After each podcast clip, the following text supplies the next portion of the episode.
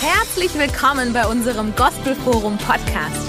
Wir leben für eine Reformation in Kirche und Gesellschaft durch die Kraft des Heiligen Geistes und hoffen, die Botschaft inspiriert und ermutigt dich.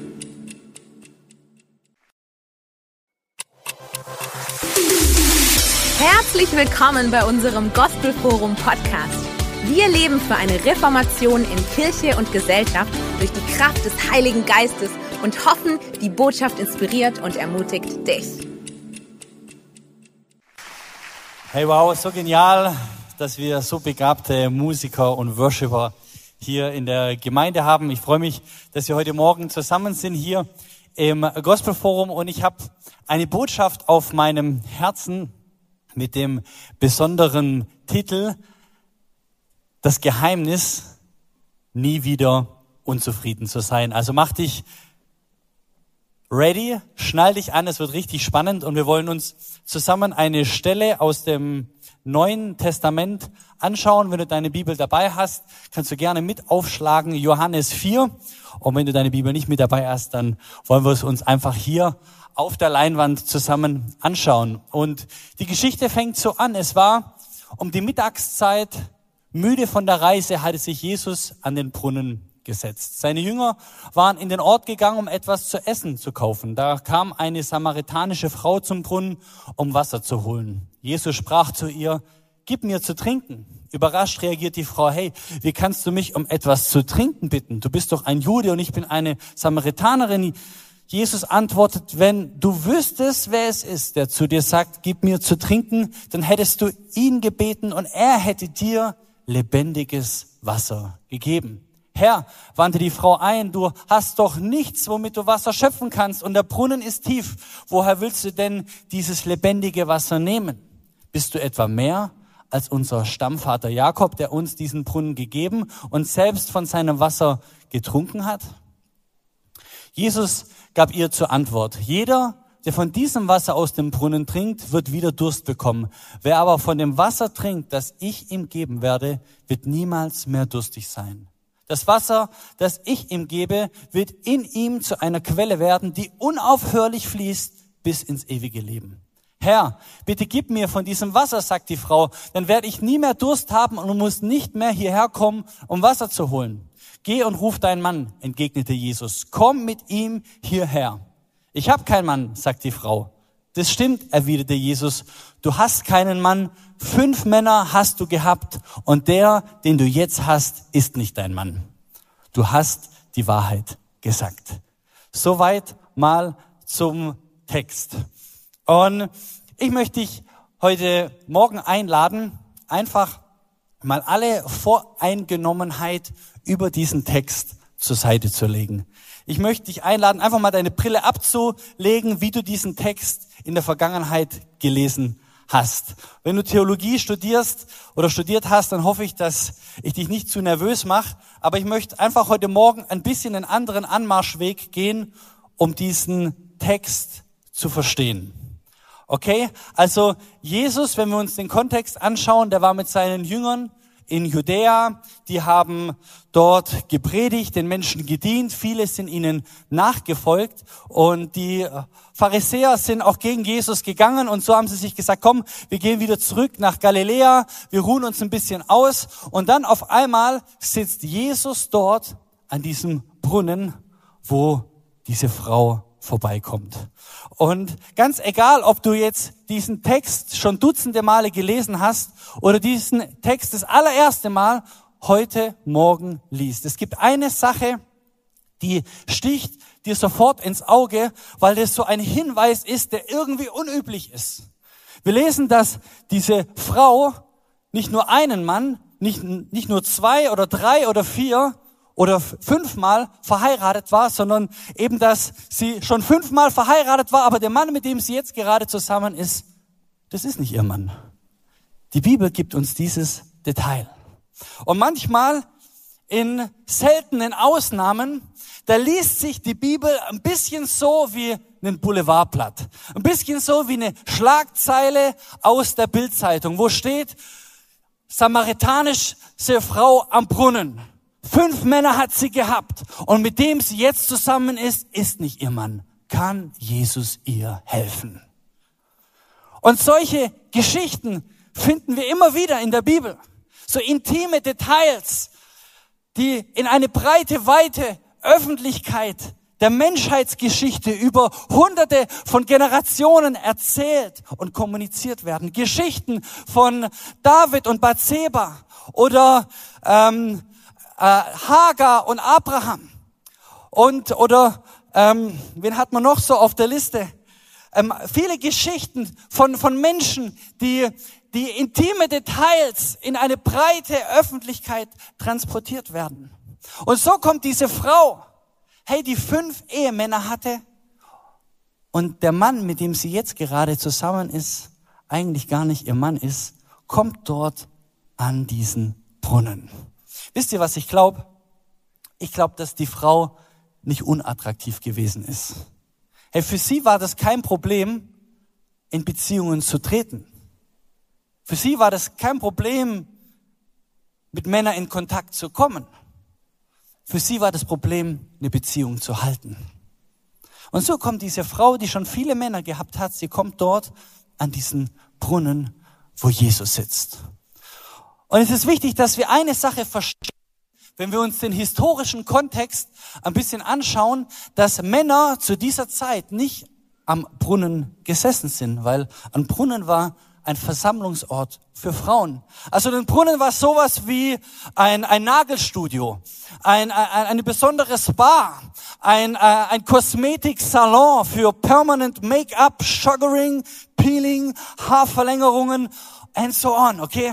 Und, und äh, es war nicht üblich, dass Männer dort an so einem Brunnen um diese Zeit gesessen sind. Und so kommt diese Frau an den Brunnen die schon viele Männer hatte und wo einfach wieder so ein Mann, ein Mann mit dem Namen Jesus sitzt. Also lass uns mal versuchen, so ein bisschen in diese Frau hineinzuversetzen. Also diese Frau, sie kommt zum Brunnen, ja, ihre Haare, sie flattern im Wind, ja, sie kommt dort ja, an den Brunnen und dann uh,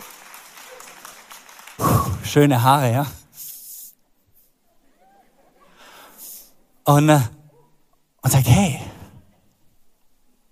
was macht denn dieser Typ dort am Brunnen?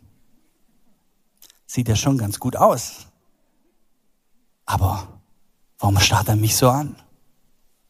Der hört ja gar nicht auf zu starren. Fünf Männer habe ich schon gehabt, der, der jetzt gerade irgendwie am Start ist, ist auch nicht so. Hey, der hört nicht auf zu gucken. Ihr Lieben, kann das sein, dass wenn wir uns die psychologischen Handschuhe anziehen, dass die Frau vielleicht gedacht hat, dass Jesus dort am Brunnen sitzt, weil er sie irgendwie anbaggern will, weil er ihre Handynummer haben möchte.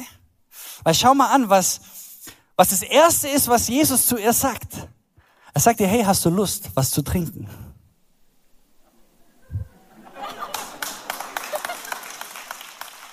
Liebe Ladies, wenn ihr an der Schule, an der Universität, auf der Königstraße unterwegs seid, eine unübliche Situation, da sitzt ein Mann und sagt, hey, hast du Lust auf einen Drink? Come on. Und es ist interessant, wie sie reagiert. Sie sagt so, ey, ey, Moment mal, ich bin eine Frau, als samaritanische Frau, du bist ein Jude, das funktioniert nicht so zusammen. Und eigentlich will ich hier nur Wasser holen lass mich einfach dort an den Brunnen mein Wasser holen und ich bin weg. Aber wisst ihr, was mir gefällt? Jesus lässt nicht locker. Jesus ist der König und Jesus ist der König von allen Pick-up-Lines, okay? Und er sagt, hey, aha, wenn du wüsstest, wer ich bin. wenn du wüsstest, wer ich bin, würdest du mich fragen und ich würde dir lebendiges Wasser geben. Hey, wenn wir, wenn wir unsere psychologischen Handschuhe anziehen, dann symbolisiert die Frau ein Mensch, deren Vergangenheit, deren Erfahrungen, in ihrem Fall, speziellen Fall Beziehungen, den Blick auf das versperrt hat, wer Jesus wirklich ist. Freunde, die hat eine Begegnung mit dem leibhaftigen Gott und ist drauf und dran, an dem vorbeizulaufen, was Jesus ihr zu geben hat. Und, und ich finde es spannend, weil ich glaube, eine der herausforderndsten Sachen für Christen oder Menschen auf diesem Planeten ist es eben der Vergangenheit, den Erlebnissen, den Traditionen in unserem Leben nicht zu erlaufen, die Möglichkeit oder das Potenzial, was in einem Moment zu rauben. Es ist so häufig, dass eben Traditionen oder Erlebnisse in unserem Leben so dieser Faktor ist, wie wir Situationen, auf die wir treffen, in die wir, äh, in die wir reinkommen, eben, dass wir auf Grundlage von unseren Erlebnissen und Erfahrungen versuchen, diese Traditionen zu beurteilen und dadurch häufig an dem vorbeigehen können, was Gott eigentlich in einem bestimmten Moment vorbereitet hat. Ich gebe dir mal ein Beispiel. Also wir machen ja Real Talk hier im Gospel Forum und weißt du, wenn ich unterwegs bin, ich sag den Leuten nicht immer gern so beim ersten Mal, dass ich unter anderem auch ein Pastor bin. Okay? Am liebsten würde ich immer sagen, hey, ich bin so im Diamantengeschäft tätig oder Ölbusiness. Ja, ich habe so mit einer besonderen Art der Ölung, der Salbung zu tun. Ewigkeitsverlängernde Maßnahmen. So. Aber ich sag nicht immer gern so, im zweiten Satz, dass ich ein Pastor bin. Und das hat einen Grund, weil ich habe schon öfters erlebt, du hast eigentlich ein gutes Gespräch und dann fragen dich die Leute, ja und was machst du so? Und dann sagst du, ja, ich bin auch Pastor. Und dann auf einmal, ja, so die Augen werden dunkler, ja, der Blutdruck ersteigt. Und auf einmal wirst du zu so einem Subjekt, von allen negativen Erfahrungen, was Menschen irgendwo mit Kirche gemacht haben oder was sie irgendwo über Medien äh, gehört oder gesehen oder wahrgenommen haben. Und als erstes denke ich dann meistens immer so, hey, das ist, das ist ganz schön crazy, was hier passiert. Und dann kommt so als zweites, hey, du kennst mich noch gar nicht. Du weißt doch eigentlich gar nicht, wer ich wirklich bin. Und so ihre Erfahrungen, ihre Erlebnisse haben das blockiert, wer ich eigentlich wirklich bin. Und jetzt pass auf, wenn es bei mir so ist, bei dem sicher bei weitem nicht alles perfekt ist, okay? Hey, wie viel mehr bei einem Gott, der durch alle Dimensionen präsent ist, der so vielschichtig ist, der so viele Attribute hat. Hey, kann es sein, dass Menschen auf Grundlage von ihren Erfahrungen, auf Grundlage von ihren Erlebnissen aus der Vergangenheit, auf Grundlage von Tradition, kann es sein, dass sogar ganze Gruppen an dem Potenzial vorbeilaufen, was in einem Moment mit einer Begegnung mit Gott steckt, aufgrund von dem, was sie in ihrer Vergangenheit erlebt haben? Hey, diese Frau hat eine Begegnung mit dem leibhaftigen Gott. Und aufgrund von ihrer Erfahrung ist sie drauf und dran, an dem vorbeizulaufen, was an Potenzial in dieser Begegnung steckt. Wisst ihr, was mir gefällt? Ist, dass Jesus diese Frau nicht egal ist. Wisst ihr, egal was du von Gott empfangen möchtest, das hat immer etwas mit Kapazität zu tun. Das hat immer etwas damit zu tun, etwas mit den Augen deines Herzens, mit deinem Glauben, mit deinem Vertrauen auf Gott zu tun. Fast immer, wenn du dir die Bibel anschaust. Die Leute mussten erst etwas sehen, etwas wahrnehmen, etwas spüren, etwas glauben, bevor Jesus in der Lage war, ihnen etwas zu geben. Hey, schau dir an, der Josef, der brauchte einen Traum um in das hineinzugehen, was Gott für sie, für, für ihn hatte. Die Miriam, die brauchte ein Lied. Der Gideon, der brauchte ein Stück Wolle.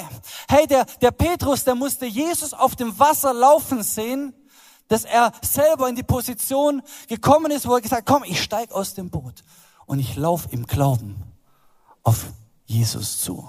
Oder der Paulus, hey, der brauchte eine Vision, eine übernatürliche Begegnung mit Jesus dass er verstanden hat, dass den, den er eigentlich verfolgt, dass er der Messias, der Retter der ganzen Welt ist. Wenn du etwas von Jesus empfangen möchtest in deinem Leben, in deinem Alltag, dann hat es immer was mit Kapazität zu tun. Dann hat es immer etwas damit zu tun. In den meisten Fällen etwas mit deinen Augen des Herzens zu sehen. Etwas mit deinem Inneren wahrzunehmen. Und hier diese Frau, hey, sie hat eine Begegnung mit dem leibhaftigen Gott. Und sie ist drauf und dran, aufgrund von ihren Erfahrungen an dem vorbeizugehen, was Jesus für sie hat. Aber Jesus ist ihr nicht egal. Und deswegen stellt Jesus ihr eine Frage. Er stellt ihr eine Frage nach Wasser. Und jetzt könnten wir sagen, hey, Jesus, warum stellt Jesus eine Frage nach Wasser? Er ist doch der Schöpfer. Er ist doch der, der ein Wort gesprochen hat und da war die Erde, da war der Himmel. Er ist der, der ein Wort gesprochen hat, da waren die Berge, die Täler. Es ist doch der, der ein Wort gesprochen hat, da waren die Tiere, die Pflanzen. Herr Jesus hätte doch nur ein Wort sprechen müssen, ey, und der ganze Bodensee wäre aus dem Brunnen hervorgekommen. Warum stellt Jesus die Frage nach Wasser?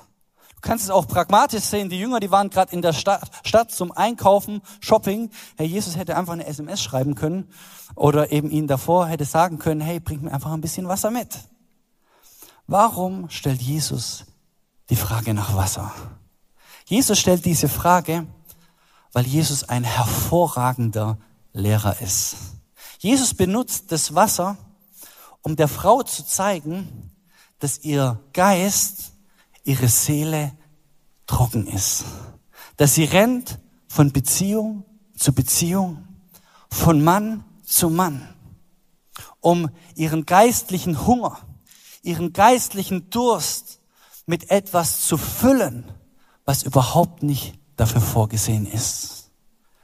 Ihr Lieben, wer von euch weiß, dass man einen geistlichen Hunger nur mit geistlichen Dingen füllen kann? Hey, meine Frage heute Morgen an dich ist, was, mit was für Dingen versuchst du diesen geistlichen Hunger, der ganz natürlich von Gott in jeden Menschen hineingelegt wurde, mit was versuchst du diesen geistlichen Hunger zu befriedigen, was vielleicht gar nicht dafür vorgesehen war? Und Jesus, er begegnet dieser Frau.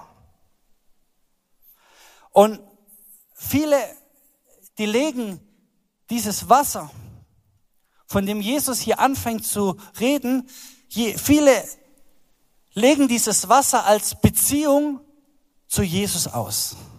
Und manche würden dann sagen, ja, solange, sobald du dann so eine Entscheidung für Jesus getroffen hast, hey, dann, dann ist alles okay. Aber kann es sein, dass es eines der größten Geheimnisse ist, dass du errettet sein kannst, aber trotzdem dein Geist und deine Seele trocken ist?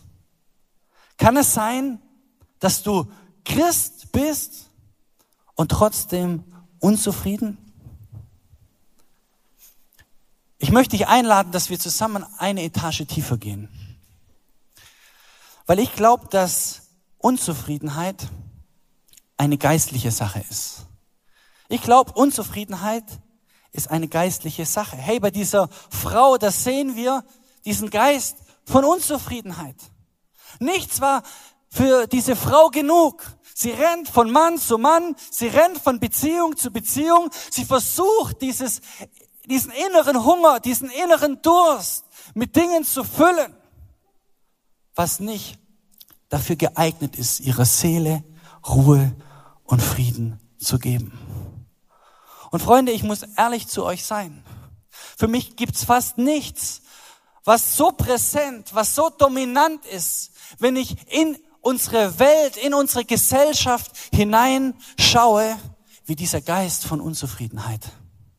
Es gibt fast nichts, was was so präsent ist, egal wohin du schaust. Hey, du, du siehst, es gibt kein Genug, es gibt kein Limit, es ist immer nicht in Ordnung, es ist immer, immer Unzufriedenheit ist da.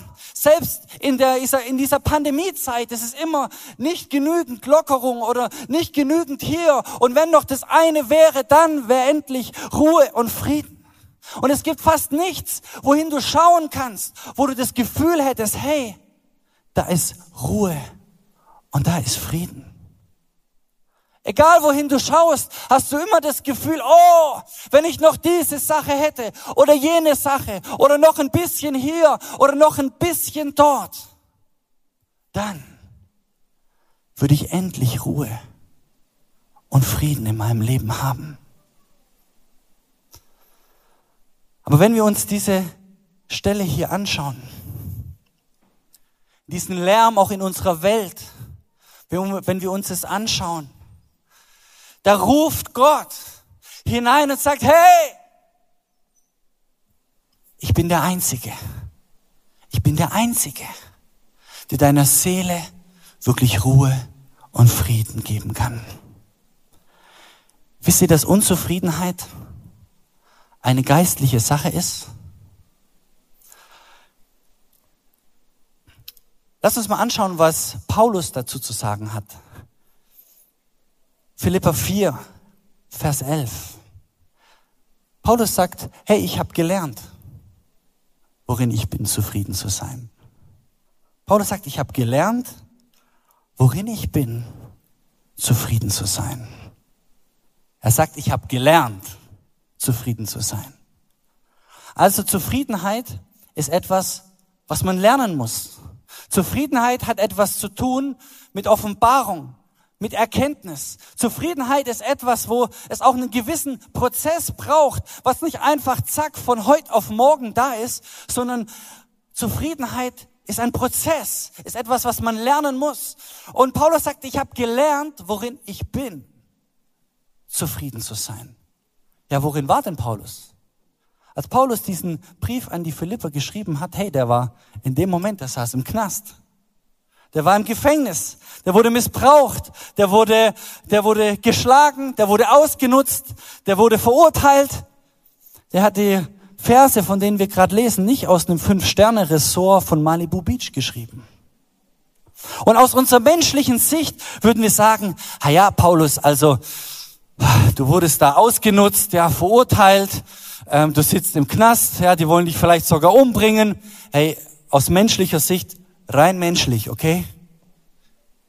Du hast ein Recht, unzufrieden zu sein. Wisst ihr, was der Teufel liebt? Dass wir ein Recht empfinden, unzufrieden zu sein. Eine der liebsten Positionen, wo der Teufel dich hineinstellen möchte, ist, dass du ein Recht empfindest, unzufrieden zu sein. Hey, wie kannst du was hier in das Opfer reinschmeißen, obwohl du vielleicht gerade deinen Job verloren hast? Oder wie kannst du für jemanden für Heilung beten, obwohl gerade jemand bei dir in der Familie gestorben ist? Oder wie kannst du Teil von dieser Vision 2021 sein, obwohl du hier im Gospelforum, obwohl du schlechte Erfahrungen mit Kirche gemacht hast? Der Teufel liebt es, dass wir ein Recht empfinden, unzufrieden zu sein. Und ich gebe dir jetzt mal so eine Millionen Euro Business-Idee, gratis heute Morgen. Egal wohin du schaust, egal welche Werbung, egal welche Promotion, egal welches Marketing, fast immer findest du folgende Kernaussage, dass dein momentaner Zustand nicht in Ordnung ist. Und wenn du dann diesen Shake zu dir nimmst, wirst du in zwei Wochen diese zehn Kilo Muskelmasse zunehmen und endlich zufrieden sein. Oder dieses Auto mit 500 PS, über 20 Jahre finanziert, weil du keine Kohle hast. Wenn du dieses Auto hast, dann wirst du endlich Anerkennung und Respekt von deinen Nachbarn bekommen. Hey Geist von Unzufriedenheit. Und ganz egal, wohin du schaust, du findest es überall. Hey, Menschen mit dunklen Haaren wollen auf einmal helle Haare. Menschen mit hellen Haaren wollen auf einmal dunkle Haare. Geist von Unzufriedenheit. Junge Leute wollen älter sein. Ich bin nicht elf, ich bin elfeinhalb. Ja? Alte Leute wollen jünger sein. Ich bin nicht 55, ich bin seit, 9, ich bin seit 15 Jahren 39. Geist von Unzufriedenheit. Und egal wohin du schaust, manchmal hat, es, hat man das Gefühl, dass Menschen, ganz egal in welcher Lebensphase sie sind, unzufrieden sind. Und es braucht schon was, dass Menschen wirklich aus ihrer Seele, aus ihrem Herzen, nicht so oberflächlich sagen, hey, ich bin zufrieden mit dem, was ich habe und was ich bin. Wisst ihr, dieser Geist von Unzufriedenheit ist dafür verantwortlich, dass die Schönheitsindustrie zu einem Milliardengeschäft geworden ist, jedes Jahr. Wenn ich dein Feind wäre, nur hypothetisch, okay? Wenn ich dein Feind wäre und mein Ziel es wäre, dich abzuhalten von deiner Bestimmung und der Berufung, die Gott für dein Leben hat, weißt du, was ich versuchen würde? Ich würde versuchen, dir zu verkaufen, wenn du noch die eine oder die andere Sache hast oder vielleicht noch dieses Auto und noch jenes Haus oder vielleicht dann doch noch mal eine andere Beziehung, einen anderen Mann, eine andere Frau, vielleicht noch mal jenen Kick oder noch diese eine oder diese andere Sache. Ich würde dir versuchen zu verkaufen, dass dein Zustand jetzt im Moment nicht in Ordnung ist. Und wenn du noch eine andere Sache mehr hättest, dass du endlich dieses Glück und die Zufriedenheit bekommen würdest. Freunde, wer von euch weiß, dass Zufriedenheit keine Sache ist, die von außen in den Menschen reinkommt? Zufriedenheit ist keine Sache, die von unseren Umständen bestimmt wird, sondern Zufriedenheit ist eine Sache, die aus unserem Innersten herauskommt. Und hier ist Jesus, der sagt, hey, ich bin der Einzige. Ich bin der Einzige, der deiner Seele wirklich Ruhe und Frieden geben kann.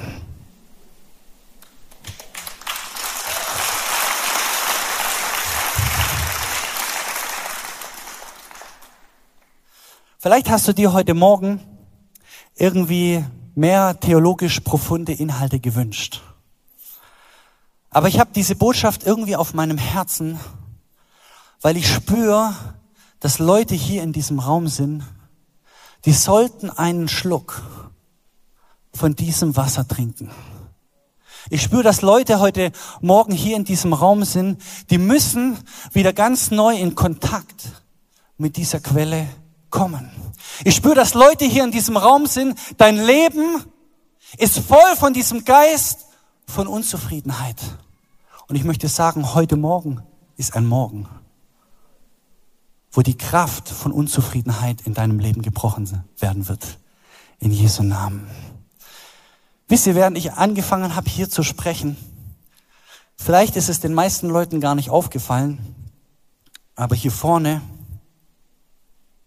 steht Wasser. Und das Wasser, was hier vorne ist, das ist kein normales Wasser. Dieses Wasser ist lebendiges Wasser. Und wenn ich jetzt hier so in die Runde im Gospelforum schaue, dann stelle ich fest, dass Menschen ein ganz unterschiedliches Verhältnis zu diesem Wasser haben. Es gibt zum Beispiel eine Gruppe von Menschen hier, du hast Fragen an dieses Wasser. Du bist irgendwo in deiner Spiritualität stehen geblieben, du hast keinen Schritt des Glaubens gemacht, weil du Fragen an dieses Wasser hast. Vielleicht bist du deswegen auch hier in diesem Gottesdienst, weil es da so viele Fragen gibt, die dich beschäftigen. Und ich möchte sagen, es ist überhaupt kein Problem, wenn du in deinem Leben Fragen hast. Wisst ihr, was das Problem ist? Ist, wenn du bei deinen Fragen stehen bleibst. Weil egal wie viele Antworten du bekommst, Du wirst immer irgendwo an Punkte in deinem Leben äh, hineingeführt werden, wo du Schritte des Glaubens gehen musst. Wo du sagst, Gott, ich verstehe es nicht, aber ich vertraue dir. Gott, ich verstehe nicht, was um mich herum ist, aber ich vertraue dir. Gott, ich, ich kann es nicht ergreifen, aber ich baue mein Leben auf deine Wahrheit. Leute sind heute Morgen hier und du hast Fragen an dieses Wasser. Eine zweite Gruppe von Leuten sind heute hier in diesem Raum oder schauen auch am Livestream zu. Das sind Menschen, die haben so in der Vergangenheit in ihrem Leben, die haben dieses Wasser verurteilt. Die haben Bücher gelesen, die haben Videos geschaut, die haben sich Argumentationsketten äh, antrainiert, um alles, was irgendwie mit diesem Wasser zu tun hat, irgendwie in die Ecke zu stellen, zu, zu diffamieren, bis sie irgendwann mal mit dieser Quelle in Kontakt gekommen sind und gemerkt haben, dass diese Quelle das Einzigste ist, was ihrer Seele wirklich Ruhe und Frieden geben kann. Es gibt eine dritte Gruppe, die heute Morgen hier in diesem Raum ist. Es sind Leute hier, die wissen alles über dieses Wasser. Gibt Leute, die waren auf Wasseruniversität, die kennen die Molekularstruktur von Wasser, die kennen jedes Detail von diesem Wasser.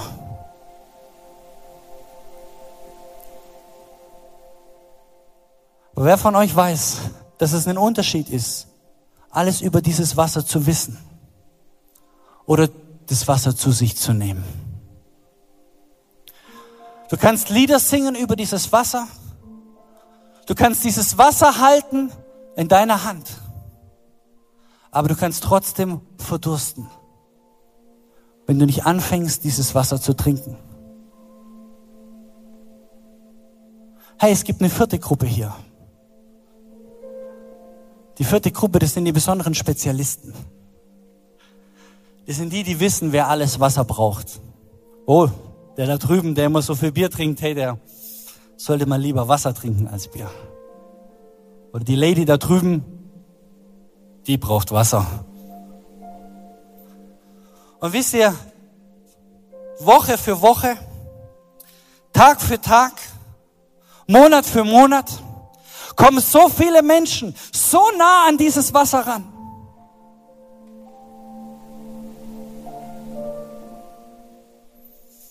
Aber aus Angst, aus Erfahrungen, aus Tradition, aus Sorgen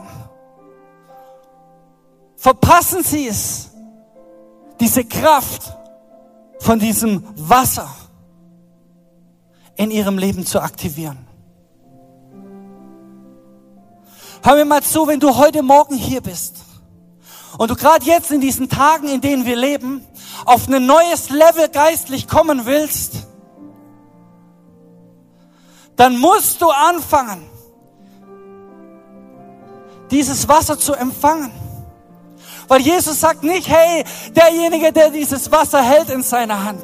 Jesus sagt nicht, dass der, der über dieses Wasser singt oder dieses Wasser kennt oder auf Wasseruniversität gewesen ist, sondern Jesus sagt, der dieses Wasser trinkt, wird nie wieder durstig sein.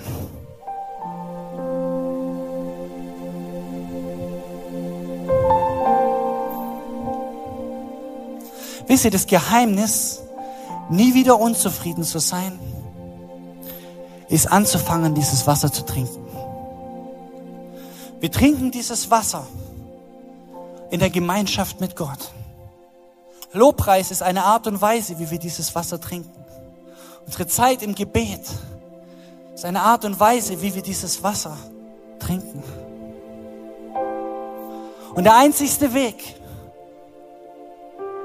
wie du mehr von diesem Wasser bekommen kannst, ist, dass du sagst, Gott, ich bin so hungrig, ich bin so durstig nach mehr von dir. Der einzigste Weg, wie du eine neue Dimension in deinem Leben ergreifen kannst, ganz besonders jetzt in dieser Zeit, in der wir leben, ist, dass du auf deine Knie gehst und sagst, Gott, ich bin so hungrig, ich bin so durstig nach mehr von dir. Irgendwie spüre ich, dass heute Morgen Leute hier in diesem Raum sind. Und irgendwie merkst du, dass du vielleicht irgendwie ein Flüssigkeitsproblem bei dir hast. Und ich glaube, dass Jesus heute Morgen hier ist mit seiner Kraft. Um dir einen frischen, wo du einen frischen Schluck nehmen kannst von diesem Wasser. Deswegen möchte ich einfach fragen, wer ist heute Morgen hier? Wer ist hungrig, wer ist durstig? Einen Schluck von diesem Wasser zu nehmen Und wenn dich das betrifft, dann möchte ich dich einladen, einfach da, wo du bist, einfach aufzustehen. Weil ich glaube, dass Gott heute Morgen hier ist mit seiner Kraft. Ich glaube, dass heute Morgen dieser Geist von Unzufriedenheit in dem Leben von einigen Leuten heute in einer ganz besonderen Art und Weise zerbrochen wird. Ich spüre, dass er dich hineinführen möchte in eine neue Tiefe. Dass du wirklich begreifst aus deinem Inneren heraus, dass er alles ist, was du brauchst. Mir ist noch wichtig, dir einen Hinweis zu geben, warum es so wichtig ist, dass du gefüllt bist mit diesem Wasser. Weißt du, dieses Wasser ist nicht nur für dich. Jesus möchte dich so voll machen von diesem lebendigen Wasser, dass du anfängst über zu fließen. Dass sein Wasser sichtbar wird hier in dieser Stadt, in Ludwigsburg, in Leonberg, auf den Feldern, in Esslingen, im Remstal, hier in Baden-Württemberg. Hast du gewusst, dass du ein Wasserträger bist hier für dieses Land, für Europa bis an die Enden der Erde? Und sein Wasser heute Morgen ist hier für dich, frisches Wasser. Und wenn du hier bist und sagst, hey, ich bin hungrig, ich bin durstig, ich möchte dich einfach einladen, da wo du bist, dich einfach auszustrecken zu ihm. Weil er ist die Quelle. Und vielleicht lasst uns dort anfangen, dass du sagst, Herr Jesus, ich bin so durstig nach mehr von dir. Sag ihm, dass du müde bist, zu Quellen zu rennen, wo du gedacht hast, dass sie deiner Seele Ruhe und Frieden geben. Sag ihm, dass es dir leid tut, wo du versucht hast, diesen geistlichen Hunger mit Dingen zu füllen, die von Gott nicht dafür gedacht waren. Und ich kann dir sagen, seine Gnade und seine Liebe, seine Hoffnung ist heute Morgen hier.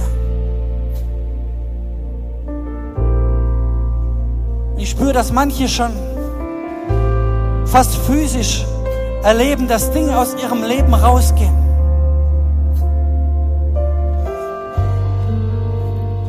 Dass wie Last von deinen Schultern fällt.